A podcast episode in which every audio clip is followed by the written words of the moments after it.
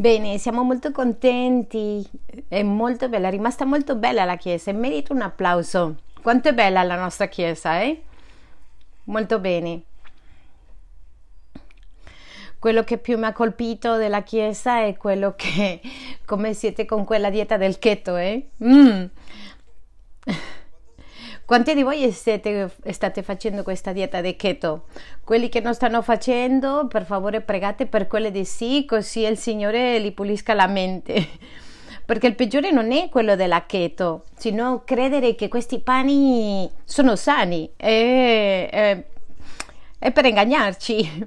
Bene, siamo molto contenti, molto felici. Dopo molto tempo siamo qui. Qui siete più tranquilli. In Spagna, come che le è piaciuta la pandemia, eh? Non ci sono più malati, ma ci continuano a essere le restrizioni, ma si sta meglio qui. E che quantità di bambini, eh? Alvaro, sei diventato papà. Come si comporta la bambina? Mm, non puoi dire niente, eh? C'è Katia accanto che ti fa i pizzichi. Molto bene. Allora, chi ha portato la Bibbia? Alzate la Bibbia, non l'iPhone, il telefono, no, la Bibbia. Voglio vedere le Bibbie perché il pericolo del telefono è che accanto dell'applicazione della Bibbia c'è il WhatsApp e Facebook e mentre tu leggi improvvisamente ricevi un messaggio, mm, quello l'abbiamo fatto tutti. Apriamo le nostre Bibbie Giovanni, nel Vangelo di Giovanni 1, versetto 14. Ma prima, prima di leggerlo, io vorrei metterti in contesto. Il Vangelo di Giovanni è l'ultimo che è stato scritto. È l'ultimo che è stato scritto. Che cosa significa? I tre Vangeli precedenti sono stati scritti molto vicino alla vita di Gesù. Matteo, Marcos, Luca sono molto vicini alla vita di Gesù e tutti e tre apostoli che le scrivono hanno molto vicino tutte le storie di Gesù. Il Vangelo di Luca è stato scritto circa di 60 anni dopo, molto tempo. E Luca, vedendo e gli altri tre Vangeli, si puoi guardare tutti e tre che ho commentato prima, si somigliano molto, ma Luca ha una visione diversa, ma non è perché Luca ha vissuto un'altra vita con Gesù, sino che lui, dopo aver visto i, i Vangeli, tanta gente considera che contribuisce quello che manca, no che sino che la, la, sua visione è panoramica con il tempo, le dà questa prospettiva. A parte di questo, Giovanni era una persona molto di relazioni. Ciascuno degli apostoli che scrive il suo libro ha un carattere, un personaggio. E Giovanni era una persona di tocco, proprio che gli piaceva toccare. Io posso dire una cosa, a me veramente mm, non mi piace molto la gente che tocca, ma uno che ti parla e ti mette la mano sopra dico mm, perché mi tocchi? Era necessario toccare? Ma Giovanni dice la Bibbia, c'è scritto che mi ha messo la testa sul petto di Gesù era uno che toccava veramente. A chi ti piace che un uomo di 30 anni viene e ti tocca e ti mette la testa sul petto. A me no eh. Io no per favore uno più grande dei 6 anni dico mm, no no che si avvicini mi tocca no no. Ma Giovanni era così il suo Vangelo ha molto di relazioni ha molto di amicizia molto di persone di relazioni personali no? Allora dopo di aver scritto il suo Vangelo Giovanni scrive il primo capitolo di Giovanni, ti sto mettendo in contesto.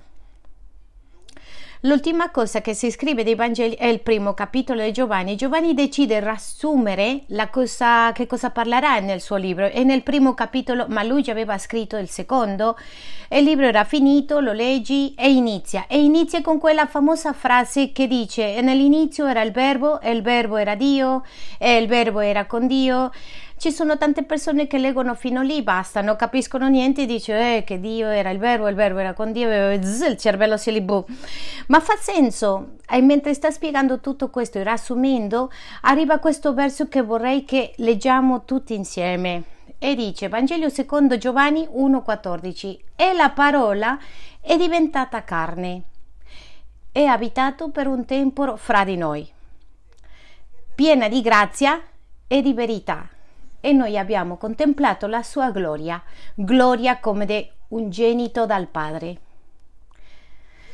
pieno di grazia e di verità. apparentemente sono cose opposte, perché una cosa è la grazia, che ci piace la grazia. Che cos'è la grazia? Aiutatemi. Che cos'è la grazia? Chi mi può dire che è la grazia? Il favore di Dio, la grazia non è che, ti, che è una battuta, no? Noi in Spagna diciamo che un bambino è grazioso e, e quando un bambino bruttino quando vedi questo bambino dici ah che grazioso, eh, come, una, come uno scherzo, no? come una battuta. Però quando dicono che bel bambino, mm, è un bambino perché è bello, ma grazioso è una cosa diversa. Questa è una paura che ho, che quando un bambino che mi dica no, che grazioso. No, no, la grazia vi spiego, la grazia è un regalo immeritato, che non ci meritiamo di essere amati da Dio, eppure Dio ci ama. Non meritiamo essere attratti da Lui essendo peccatori e vivendo lontano, ma Dio non ci permette soltanto avvicinarci, sino che lascia, come c'è scritto nella Bibbia, lascia le 99 e viene a cercarci. A quanti non ci piace la grazia? Quanti avete pregato stamattina di non dare grazia? Dio non mi dare grazie. Ci piace la grazia, amiamo la grazia. Per un'altra parte c'è la verità, la verità, la legge, lo corretto, che quello ci piace un pochettino di meno o ci piace più che altro per gli altri. Noi ci piace la grazia. Poche canzoni che noi cantiamo. Dove il gruppo di Loda? Stanno riposando? Ah no, c'è Victor qua, non sta riposando, non mi giudicate, dice. non si cantano canzoni della legge, si cantano canzoni della grazia. Tu non ti emozioni cantando i dieci comandamenti, è vero? Chi li canta i dieci comandamenti questi ultimi mesi? Chi va a lavorare nella macchina a dire non uccidere, non uccidere? No, tu canti la grazia. Ora in questo versetto e dice e la parola è diventata carne. Perché Gesù è diventato carne? Perché si è fatto carne? Se avevamo già la legge, già Dio ci aveva spiegato come vivere la legge. Nell'Antico Testamento c'è scritto tutto, tutte le norme che avevamo bisogno per essere vicino a Dio. È così o no? Gesù quando è venuto ha detto io non vengo a aggiungere assolutamente nulla, vengo a, per soddisfare. Gesù non cambia le leggi. Gesù non dice Gesù li fa più severe, anzi, lui c'era scritto non adulterare e lui ha detto non guardare neanche. Lui è venuto a confermarsi la legge. Gesù doveva, perché doveva essere uomo? Per il motivo per il cui noi abbiamo bisogno di un medico. Quando tu vai a un dottore, per che cosa vai? a che ti dica che pillola devi prendere, perché dai per scontato che il dottore già ha studiato, non lo so quanti anni studiano i dottori, 8, 10 anni? Ha tutti i libri, l'ha letti, conosce le malattie, conosce tutto. E tu le spieghi i tuoi, i tuoi sintomi e, tu, e lui ti dice prendi questo. Tu non vuoi che il dottore ti spiega tutto quello che ha studiato. Tu le dici dottore devo morire o no? Che cosa mi prendo? E te lo dai basta. Quando hai un problema legale è la stessa cosa. Vai un avvocato perché? Per dirti che cosa devi fare. Non per spiegarti tutto il codice penale De, ricordo che mi hanno fatto una multa durante la pandemia quando eravamo nel lockdown, nell'isolamento, 100 giorni ha durato, non potevamo uscire. Quando si sono aperte le porte non potevi fare tutte le cose e a me mi è venuto in mente di andare al parco di fronte a casa mia a fare di queste sbarre per fare palestra ginnastica e mi hanno fatto multa la, i carabinieri. 600, 600 euro a me e 600 euro al mio cugino e ho pensato mamma mia allora che cosa mi viene più comodo ho fatto il calcolo erano che mi viene più comodo mangiare la pizza o fare le sbarre? Ho detto la pizza. Mm. Allora, avevo un avvocato nella chiesa, il padre di Ma- Manu qua, e Oscar, e l'ho chiesto, ho detto, aiutatemi, mi posso liberare di pagare questo o no? Devo pagare, c'è qualche risorsa alla fine che posso non pagare questi 600 euro? E lui mi ha detto, no, ok, allora ho capito, io lo so che un avvocato ha studiato la legge, conosce i giudici, conosce il mio caso e mi deve dare una soluzione. Gesù era esattamente que- così. Conosceva il Padre, conosceva la legge, ma noi abbiamo bisogno di qualcuno che ci dice come vivere la vita. Perché ci sono stati tanti uomini nella Bibbia e nessuno è arrivato alle standard di Dio. Tutti avevano peccato, dice la Bibbia, perché tutti hanno peccato sono tolti dalla gloria di Dio. Non c'è nessuno, nessun uomo, nessuna donna nella Bibbia che ha adempiuto la legge. È così o no? Avevamo bisogno di un esempio di Gesù. Gesù scende alla terra e diventa uomo e Giovanni le definisce con due qualità. Queste due qualità quali sono? Grazia e verità. E il problema è che molte volte, aspettate che sposto un pochettino questo, questo una sedia alta o che cos'è? un sgabello, vero? Ok. Il problema è che i cristiani di solito ci piace dondolare entrambe. Ci sono persone che amano la grazia perché le piace sapere che a questa, questo peccato Dio mm, dice no, le piace, però non ti piace cambiare e dice no, dammi grazia Signore, dammi grazia. No, è bella la grazia perché non mi richiede cam- un cambiamento. Ma ci sono altri che si dondolano sulla legge e tutti sono regole, tutti sono leggi, tutto è giustizia e non c'è spazio per il sbaglio, per l'errore. Ci sono persone che sono ferme, che non puoi... è come, è come stare in un casting costante questi due hanno un pericolo. Qual è il pericolo della grazia? C'è pericolo, eh? Il pericolo è che sicuramente ti è successo qui nella caffetteria. Io ricordo una volta che ero in Guatemala, eravamo a fare colazione con la mia banda, siamo in sei, io e cinque ancora, ma sempre pago io. Ma quando devo pagare io i pasti, io cerco di essere proprio di risparmiare, giusto giusto, gli do il cibo perché giusto per non svenire nell'aereo. Perché alimentare a tutti questi musicisti è, è caro eh? David ne capisce perché ha tanti figli maschi e una situazione simile. Quindi è il giusto le davo di mangiare il cibo ai ragazzi è il giusto. E quindi le dico aiutate sempre misurati non prendete il piatto più caro ma quando vedo lì nell'aeroporto che c'era nell'angolino un amico mio, il mio amico è un uomo di affari e mi raccontava che sì, che suo figlio va a Parigi, le dico bene, bene, saluto, vado, torno con i miei amici musicisti, chiedo al cameriere il mio conto e mi dice no no è già pagato quel gentiluomo ha pagato il tuo conto. Io invece di essere grato ho pensato mm, si sapevo mangiavo di più come avete fatto molti di voi. Invece di chiedere soltanto un caffè un'empanada, chiedevo di più. Si sapevo che lui mi invitava, a, avrei potuto mangiare di più. Quanti di voi avete pensato questo? Siete onesti? Il problema è che tu pensi, ah, se io so che Dio mi perdonerà, allora posso continuare a peccare perché è uguale se mangio una o due empanate. Intanto il Signore deve pagare il conto. Il rischio di questo è che se tu applichi troppa grazia e vai su una scogliera e nessuno ti dice la verità, non importa quanto bello sia tutto, o anche se cieco sei su questa situazione, arriverà un giorno perché finisce il pavimento e scenderai. Per un'altra parte arriva un punto che diventi in qualcuno che ama la legge e piano piano diventi rigido e ti dimentichi dei problemi degli altri e inizi a applicare una durezza estrema e ti dimentichi che non c'è nessuno che soddisfi le standard del Signore, quella grazia che tu non vuoi dare al resto, avrai bisogno un giorno. E diventi un personaggio molto tipico nella Bibbia che si chiamano farisei, religiosi, gente che gli importa più la legge che la gente gente che le interessa il, eh, più il come che il chi. E ti voglio leggere due storie di modo che tu puoi capire, riesca a capire.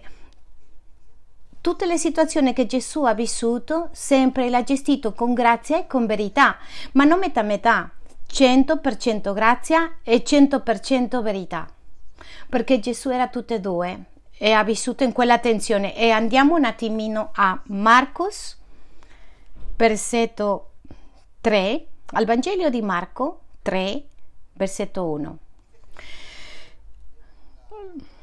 Gesù guarisce all'uomo dalla mano paralizzata.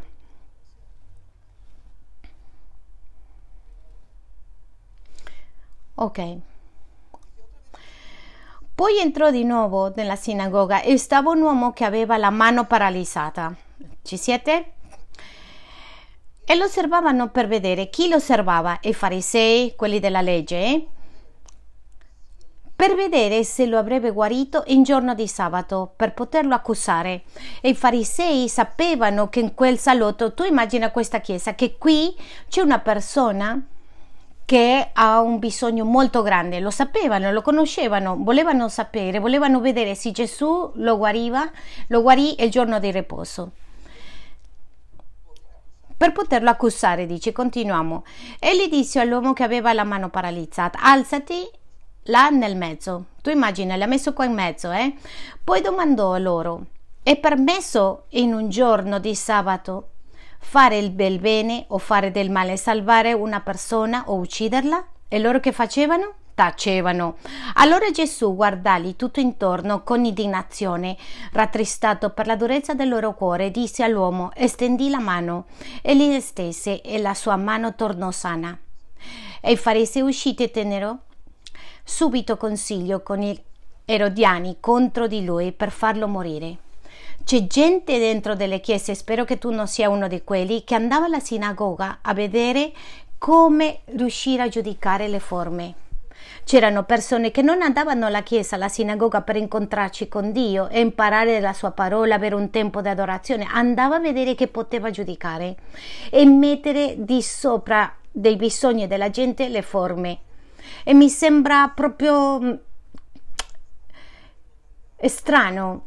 Non conosco a tutti qua, conosco De Ciao, arrivederci, alcuni un pochettino di più come Alvaro che c'è 1500 anni qua, era già qui quando siamo entrati qua alla chiesa, era già lui là. Ma c'è gente che viene alla chiesa a vedere se le forme le sembrano corrette, non le interessa se la chiesa aiuta la gente, non le importa che la gente trovi una famiglia, che ascolti la parola, no, le interessa le forme, che sia fatto quello che io voglio sia fatto.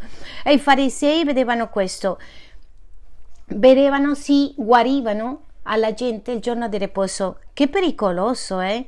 Che pericoloso la gente che mette prima il come al chi che pericoloso che questa gente siamo noi. A me mi spaventa, mi spaventa perdere la prospettiva. E Gesù le chiede, è licito rompere la struttura per fare il bene? Va bene guarire il giorno di riposo? Parentesi, il giorno di riposo è buono o cattivo? Chi ha messo il giorno di riposo? Chi l'ha messo? È nei dieci comandamenti è nel top 10. Dio dice: Se tu ti devi ricordare di 10 cose, ti devi ricordare di queste 10 e lì c'è il giorno del riposo. Ok? Non fraintendermi per favore, che il giorno del riposo è molto importante. Perché è importante? Pensiamo, perché è importante? Ditelo senza paura perché non è un esame. È un giorno per il Signore. Che altro? Per me è un giorno di concentrazione, un giorno perché giorno dopo giorno tu ti sconcentri, ti offuschi, con il lavoro, la casa, tu come che non ti concentri. Noi vogliamo piacere al Signore, concentrarci con Lui, ma ma ci sono i bambini, la moglie, il lavoro, cos'è sopportare al capo il tuo lavoro, la tua situazione che arrivi di un altro paese, ti stai stabilizzando, ti costa molto, tutti abbiamo la nostra realtà e in questa realtà il giorno di riposo ci aiuta a concentrarci, a guardare il Signore, a fermarci e dire ehi, perché? Perché io considero, io ritengo che in questo mondo dove abitiamo qui nel 2021, su valutiamo lo sforzo c'è tanta gente che dice io sono arrivato a questo paese, ho trovato tanto, o, o sono riuscito a fare tanto perché lavoro tantissimo. Giova disse lavora in vano se lui non costruisce la casa. Lui non sta dicendo, Geova non sta dicendo, lavora in vano, perché tu, lui, lui dice che tu devi lavorare, devi costruire la tua casa, ma in vano è se lui non costruisce la tua. Non dice di non lavorare, non dice di essere pigro, dice di riposare, per concentrarsi e dire io passo, io faccio tutto quello che posso, ma Signore, senza di te, senza la tua forza, se tu non combatti per me non ho niente. Ci sono tanti parti nella Bibbia che dice lavorerai così non avrai niente. Se Geova non costruisce la tua casa non avrai nulla. Questo è il giorno del riposo. Allora, il problema che troviamo qui è che il giorno del riposo era diventato un idolo e non un aiuto all'uomo, sino che l'uomo serviva, ha servito la legge, ha servito le norme, le regole. E Gesù prende un esempio molto, perdonatemi se qui c'è qualcuno che ha una mano paralizzata, voglio fare una battuta e non voglio offendere a nessuno.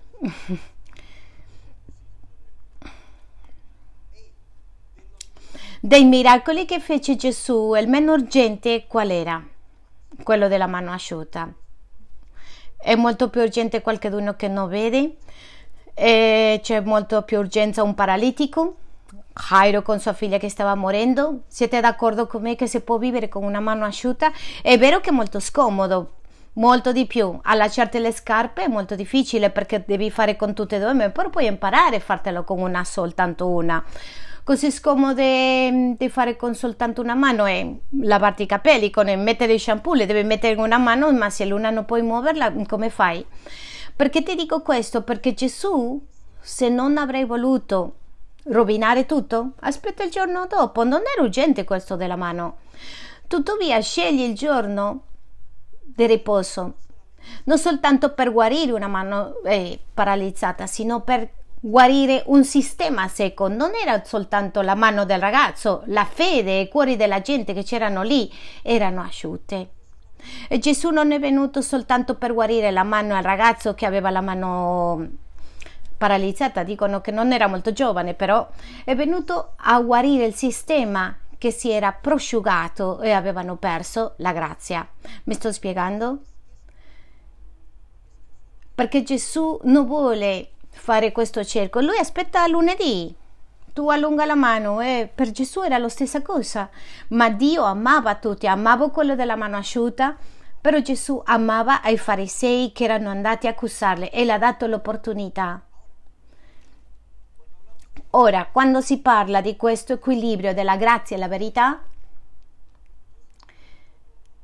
quando ho parlato questo di Madrid, ho messo l'esempio dello sport. Quanti di voi andate in palestra? andate regolarmente, non solo un giorno e poi no. Nessuno andate alla palestra? Ah, bene, due, abbiamo due. Ok, tanto dieta di keto e poco sport.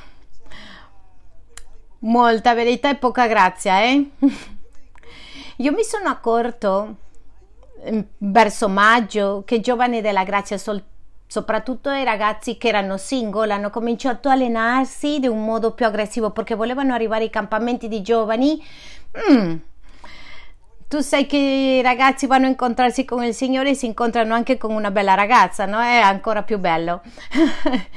è cominciato proprio a arrivare le domeniche con un con eh, con le confezioni proprio di pollo 200 grammi e il riso cioè 300 grammi. Tutto pensavo questi ragazzi stanno malati eh? sono ossessionati. Datele delle ciambelle per favore.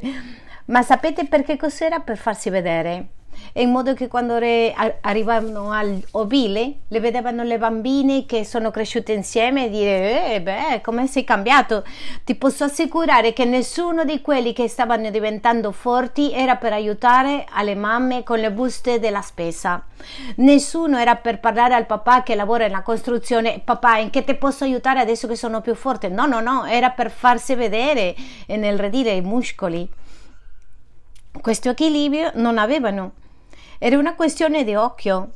E noi parliamo di un tema, di un argomento che era CrossFit verso bodybuilding, che erano due tipi di formazioni che esistono, che diventano forti per vedersi bene, per avere un bel aspetto e questi che avete visto, quelli che si esibgono con una tanga che fanno vedere le gambe, proprio i muscoli e si mettono così accanto se qualcuno di voi fate questo, perdonate, scusate, eh, ma a me mi dà un po' fastidio veramente. A parte si mettono tanto olio, questo è un altro tema, questo penso che parlate sabato, che parlate in, questo, in questa conferenza, ma a volte questa gente non si può neanche muovere, eh? si girano così, proprio rigidi, che dicono mi, mi grati per favore la schiena che non ci arrivo, ma ci sono cristiani che la, la loro fede la vogliono usare di questo modo, usare non gli interessa il lunedì, martedì, loro vivono la vita come vogliono, soltanto la domenica arrivare e vedere con le mani alzate, avere un modo di parlare evangelico, vedermi bene, mettermi l'olio della unzione. Ah, se devo trattare male a qualcuno lunedì, non importa, se devo urlare in casa, se devo essere infidele, non importa, l'importante è che la domenica io mi guardo bene e le abbiamo detto ci sono due tipi di fede, la fede che tu usi come conoscenza per eh, gettartelo in faccia agli altri e l'altra per eh, commuovere perché la tua vita possa essere rifletta e più come Gesù. E i ragazzi della mia chiesa ho detto sì, loro si allenano duramente, anch'io mi voglio allenare perché a me nessun ragazzino mi batterà. E così ho detto, così di umile. Eh? e mi sono messo a allenare. Il problema è che io non ho 20 anni, ma quando hai 35 ci sono cose che non puoi fare. Non puoi più fare. E mi sono messo proprio questo peso sulla schiena. Eh, per, per, fare crescere le gambe proprio ho messo questo peso nella schiena e sono molto testardo mi faceva male. Tornavo tornavo e con, continuavo con questo peso.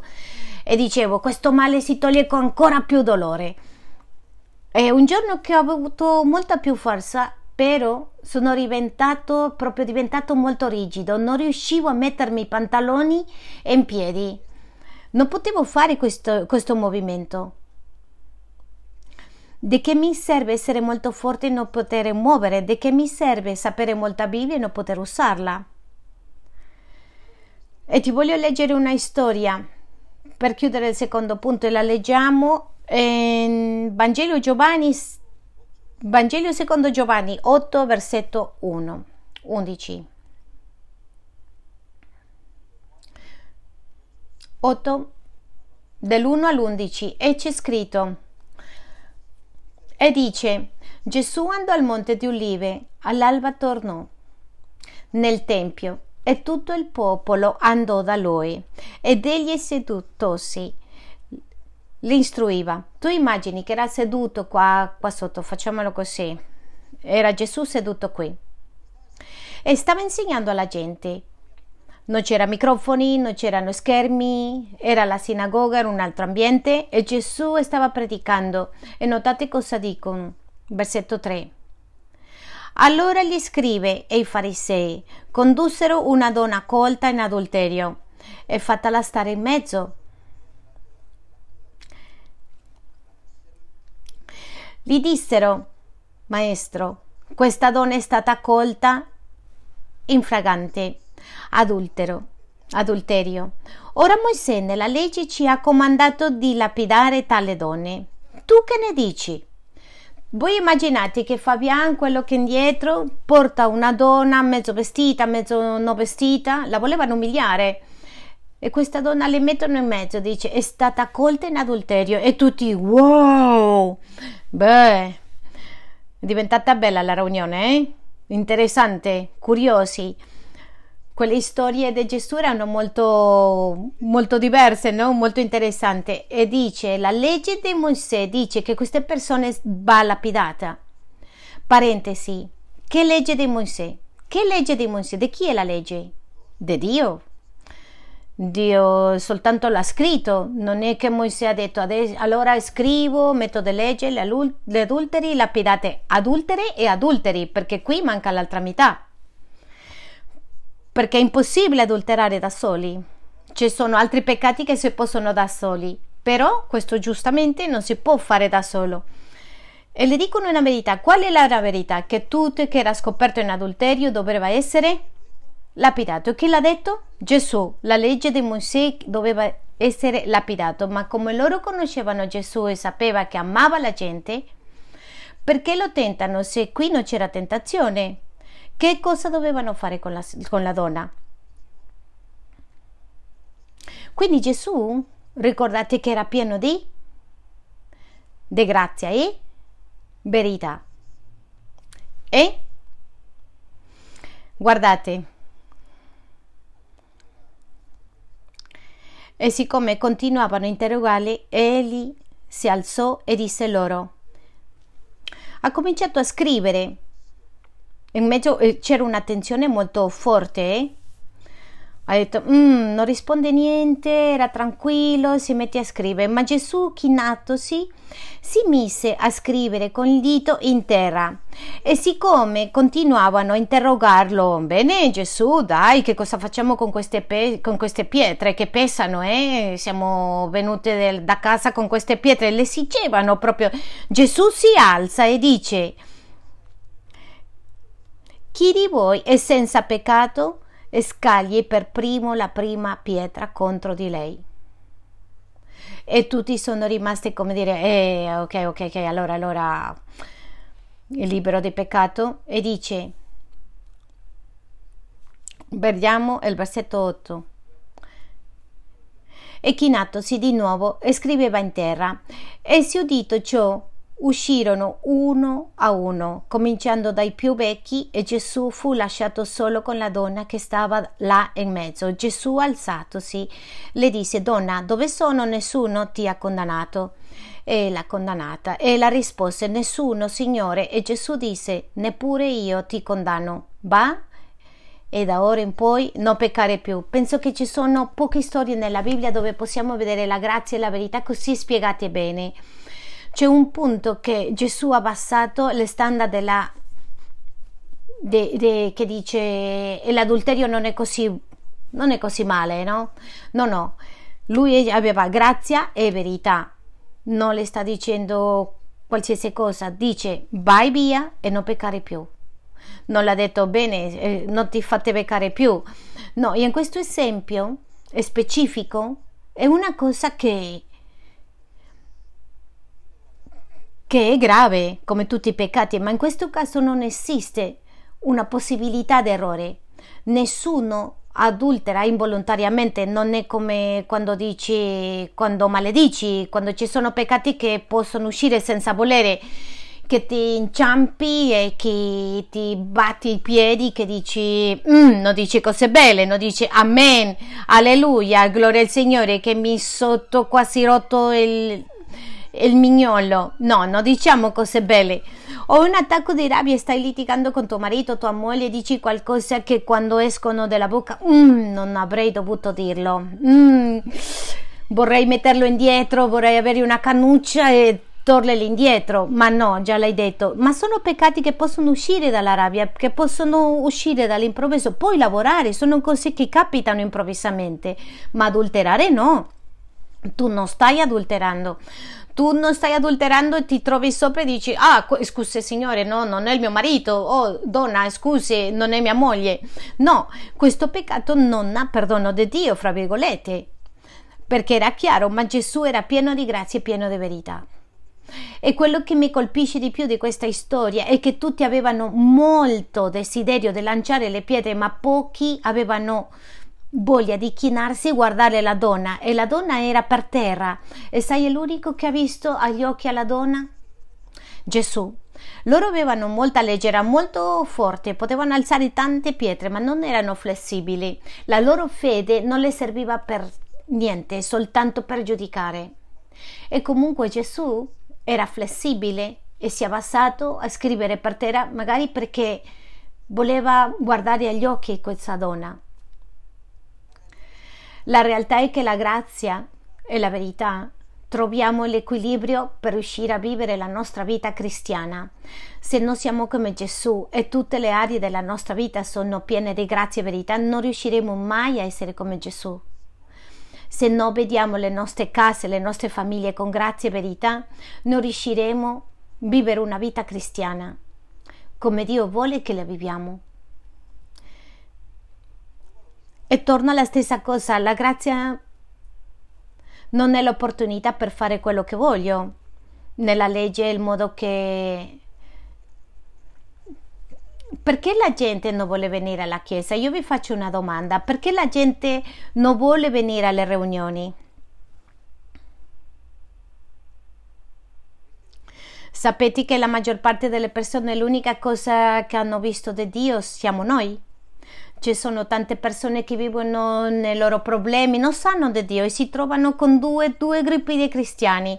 Uno che si dedica a dire i peccati, che, che noia, uno che ti ricorda sempre i tuoi sbagli, i tuoi peccati che brutto quando uno ti invita alla chiesa e ti dice oh, tu sei molto bugiardo, tu devi venire in chiesa. Che motivazione brutale.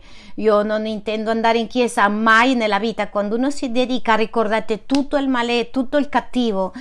E che fai? Tu vorrei andare in chiesa se uno ti invita così? No, io no. C'è gente che le piace ricordare i peccati agli altri e vogliono che tutto il mondo tutto il tempo sappia che è un peccatore. La gente ti dico una cosa, che la gente sa che è un peccatore. La legge, c'è scritto nella Bibbia che la legge c'è scritta nel cuore dell'uomo. Ecco perché quando la gente sta per morire senza Cristo entra in panico. L'avete visto?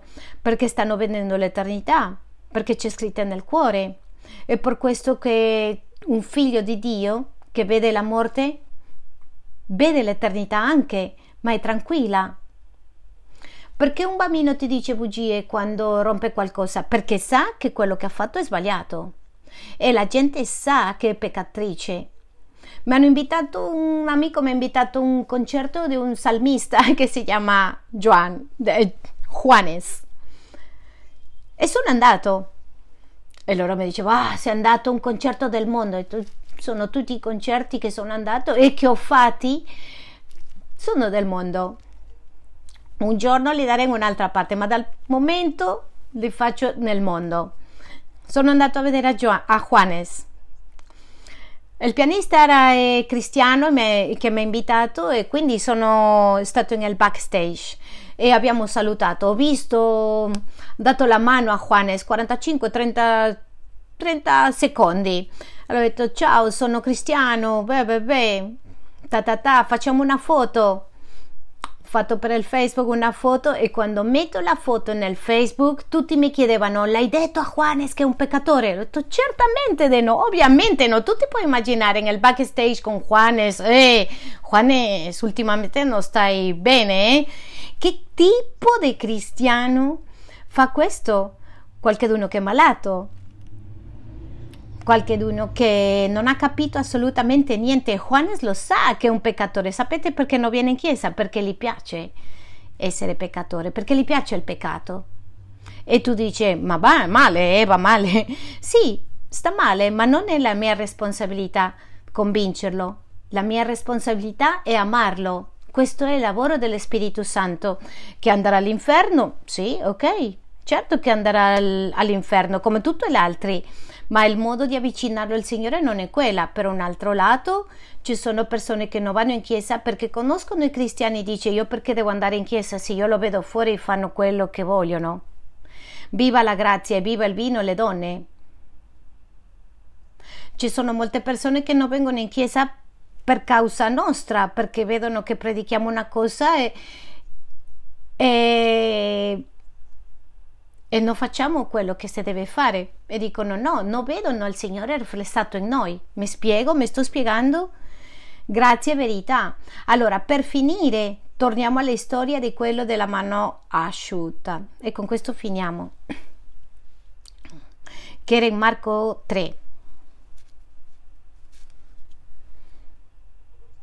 Torniamo a questa storia della mano asciutta, di quello che accusavano Gesù. Ti voglio raccontare una cosa. Io ho un amico che ha una mano asciutta, paralizzata, praticamente da quando era bambino. E lui ha la mano proprio... non è asciutta nel piano secco come una foglia, sino che non la può muovere bene.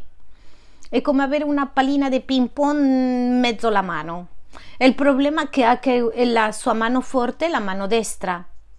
È scomodo per lui praticamente fare tutto quello che per te e per me è molto normale. Lui è venuto in un viaggio con la banda con noi e ho visto che la vita per lui non è così facile.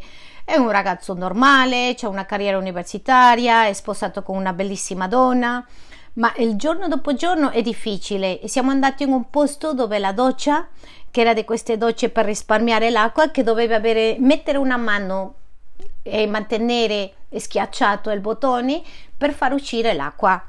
Come ti puoi insaponare? Non potevano, era molto complicato. Voglio che tu sappi che non è grave, però per quello che soffre è proprio non riesce a, non riesce a fare tante cose e questa è un, una situazione. Allora parliamo. Gesù ridicolizza perché essere sabato, un giorno di riposo. Io parlavo con Davide ieri che siamo andati in una chiesa e il pastore scendeva dal pulpito a fare domande alla gente e le faceva domande su cosa che come mettere in mezzo della chiesa queste persone. E tu perché sei grato? Era il giorno di, di ringraziamento. E la domanda gli dice a Katia le dice Katia perché sei perché dai grazie al Signore? E dice grazie perché Alvaro mio marito non voleva venire in chiesa ma adesso è qui e sta servendo al Signore. E il pastore fa e tu Alvaro perché non venivi alla chiesa Mm, ridete, eh? eh? Pastore, io non conoscevo del Signore, ero una persona che ho trattato molto male la mia famiglia, il tipo con un buon cuore, stava riconoscendo i suoi sbagli, i suoi peccati. E il pastore diceva, e che cosa le dicevi? Eh, beh, cose che non si devono dire. E dopo diceva, e dove andavi? Con chi andavi? Era in mezzo, metterlo in mezzo proprio a ridicolizzarlo, no? E io dicevo, non chiedete a me per favore. Allora, Gesù le mette in mezzo a quello della mano paralizzata e le dice, stende la tua mano, allunga la tua mano. Che, che mano stese? Chi fa vedere i difetti? Chi mano tu allungheresti? La, la bella o la malata? Chi di voi gli piace fare vedere i vostri difetti? A chi le manca un dente? Eh, ti faccio vedere, mi manca un dente. No. Gesù le dice allunga la mano e lui, e nel suo atto di fede, allunga la mano malata. Poteva dare l'altra mano, la sana. Noi siamo esattamente uguali. Gesù ti chiede di essere onesto e dica qual è l'area della tua vita che secca la grazia o la verità o entrambi. E te le sta chiedendo, dice allunga la mano, mostrami la mano. E dicevo Andres perché quasi quasi si sposa. Il problema non è sposarsi, è dopo. C'è una battuta che diceva come va il tuo matrimonio? All'inizio molto bene, ma appena siamo usciti dalla chiesa... No, perché quando tu, tu sposi, Alvaro ha già vissuto questo, io mi rendo conto di cose che non sapevo che succedevano, che la luce si paga, e a me mi offende perché la luce l'ha fatto Dio. In Genesi 1 mi arriva una lettera di pagare che mi pagano 50 euro per la luce. Ho detto, mamma, c'è scritto nella Bibbia in Genesi, Gesù ha fatto, Dio ha fatto la luce e perché mi fanno pagare? E, i frigoriferi non si riempiono da soli. È una cosa strana. Quando io abitavo con i miei genitori era sempre piena. Adesso no. Apro piano piano il frigo è vuoto.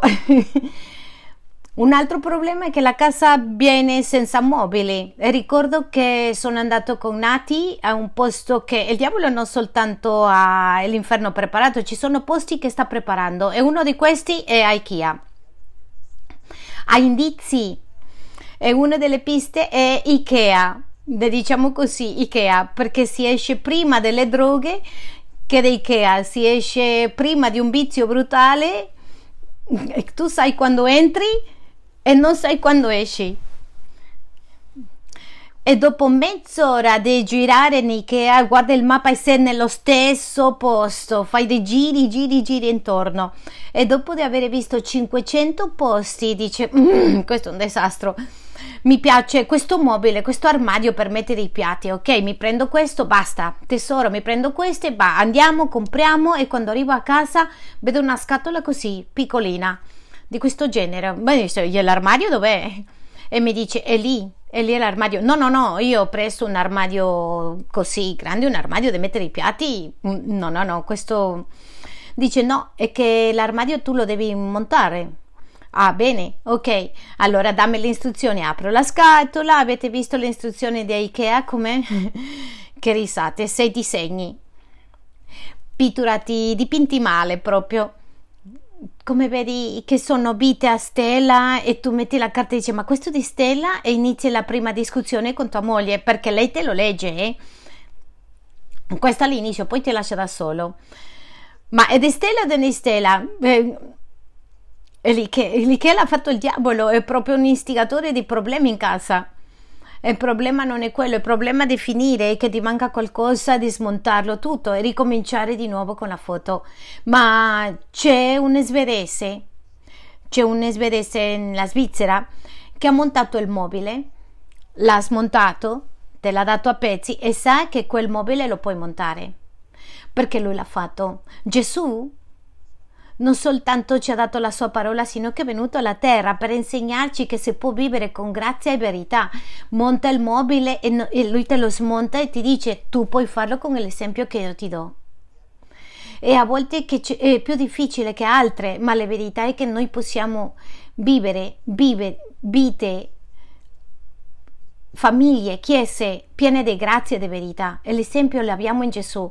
La domanda è se te sei disposto a dimostrare la tua mano asciutta, se sei disposto a mettere che ci sono aree della tua vita che, so, che sei indietro e le dici Signore stendo la mia mano asciutta perché tu farla guarire, perché non voglio vivere una vita cristiana falsa in che dico una cosa e vivo un'altra che sembro forte ma non, non, me lo sento, ma non mi muovo, o un'altra, non voglio vivere nella legge, voglio misurare tutto per il corretto.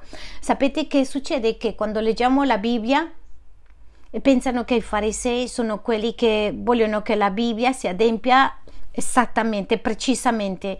E io ti aggiornerò, i farisei sono quelli che vogliono che le cose si fanno come loro dovrebbero fare.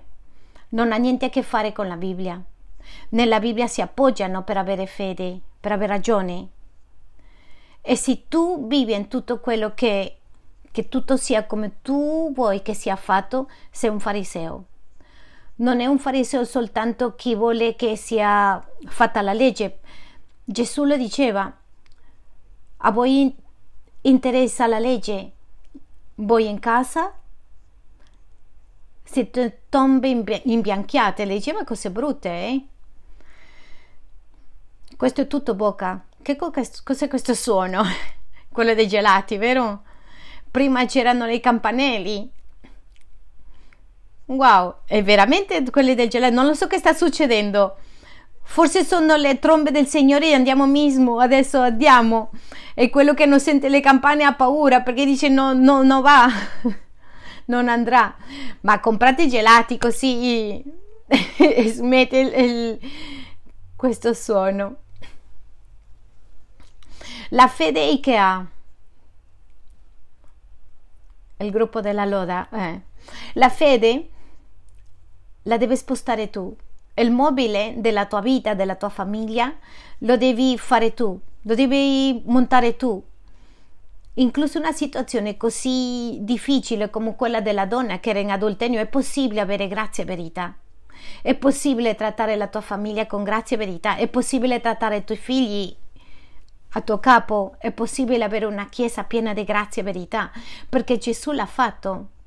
Gesù non ti dice il libro, trovate la vita. Lui è venuto, incarnato, è il verbo, la parola, ci dà questa opzione.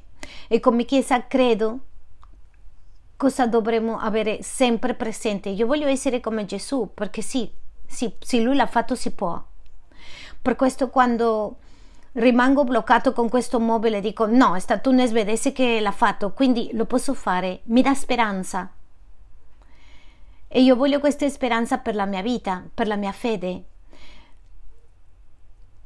Posso essere pieno di grazia e verità.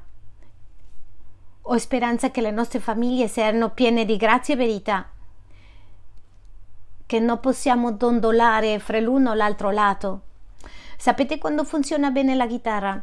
Quando le corde sono molto tese, da un lato o dall'altro. Le nostre, le nostre vite anche, quando viviamo in questa tensione? Appare nella parola di Dio, di Dio che la vita dice che noi dobbiamo essere persone flessibili, gente che si abbassa a guardare gli occhi, che non mette il sabato per sopra di un bisogno, gente che non mette, non mette il comfort sopra. Metto il mio conforto al servizio del Signore. Allora somiglio a Gesù. Quindi il Shabbat è santo. Il giorno del riposo vale la pena perché dare, e, e per dare gloria al Signore. Allora ci alziamo tutti insieme per pregare cantando al Signore un pochettino.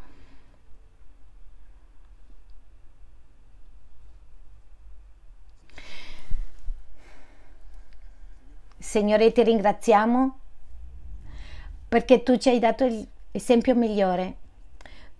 Tu sei venuto a questo mondo senza dover fare per incarnare la grazia per mostrarci che c'è un modo eccellente che possiamo vivere, che possiamo realmente amare le persone, amare a te, Signore, che possiamo avere questa vita che tu vuoi che abbiamo, perché la legge non ci hai dato per provare, per togliere cose, Signore, ci hai dato quello che è stato bene per noi, sapevi che tutto quello che c'era nella tua parola era buono per la nostra vita.